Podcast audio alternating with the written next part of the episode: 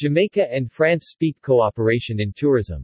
Jamaica Minister of Tourism, Hon. Edmund Bartlett, seen right in the photo, autographs a copy of Tourism Resilience and Recovery for Global Sustainability and Development, Navigating COVID nineteen in the Future, for French Ambassador to Jamaica, His Excellency Olivier Guyenbarch, seen center in the photo, during a courtesy call at the Minister's New Kingston offices recently.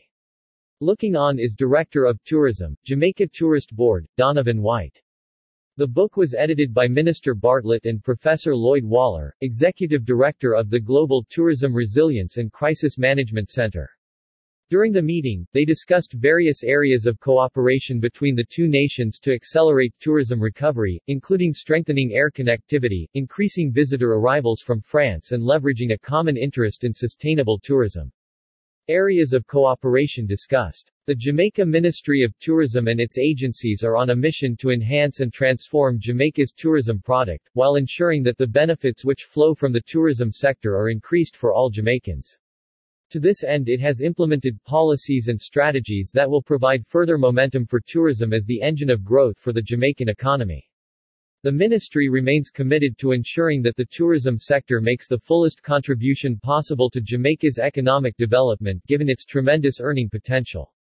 At the ministry, they are leading the charge to strengthen the linkages between tourism and other sectors such as agriculture, manufacturing, and entertainment, and in so doing encourage every Jamaican to play their part in improving the country's tourism product, sustaining investment, and modernizing and diversifying the sector to foster growth and job creation for fellow Jamaicans. The ministry sees this as critical to Jamaica's survival and success and has undertaken this process through an inclusive approach, which is driven by the resort boards, through wide-scale consultation. Recognizing that a collaborative effort and a committed partnership between the public and private sectors will be needed to achieve set targets, central to the ministry's plans is maintaining and nurturing its relationship with all key stakeholders.